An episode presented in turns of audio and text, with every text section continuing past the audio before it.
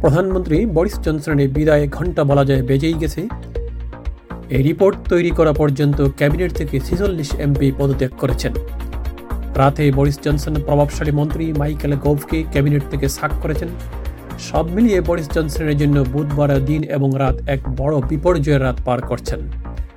রাজনৈতিক পণ্ডিতেরা বলছেন, আরও পদত্যাগ আসছে, বরিসের পক্ষে টিকা থাকা অসম্ভব।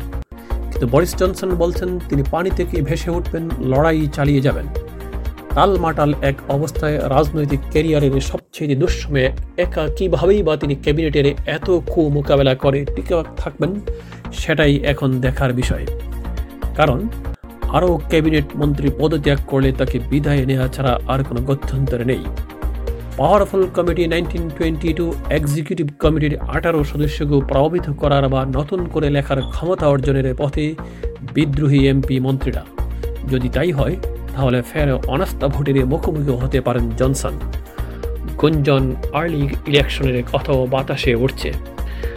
বিবিসি, আইটিভি, স্কাই শো প্রভাবশালী মিডিয়ায় কনজারভেটিভ লিডারশিপ দৌড়ের কারও কারও নাম উল্লেখ করে রিপোর্টও প্রকাশিত হচ্ছে। এমনি অবস্থায় বরিস জনসন তার বাই ওয়ান্ট ডিটারমিনেশন ম্যাজিক কতটুকু ঠিকবে সেটাই এখন দেখার বিষয়। Syed Shah Selim Ahmed, the London Times, London থেকে।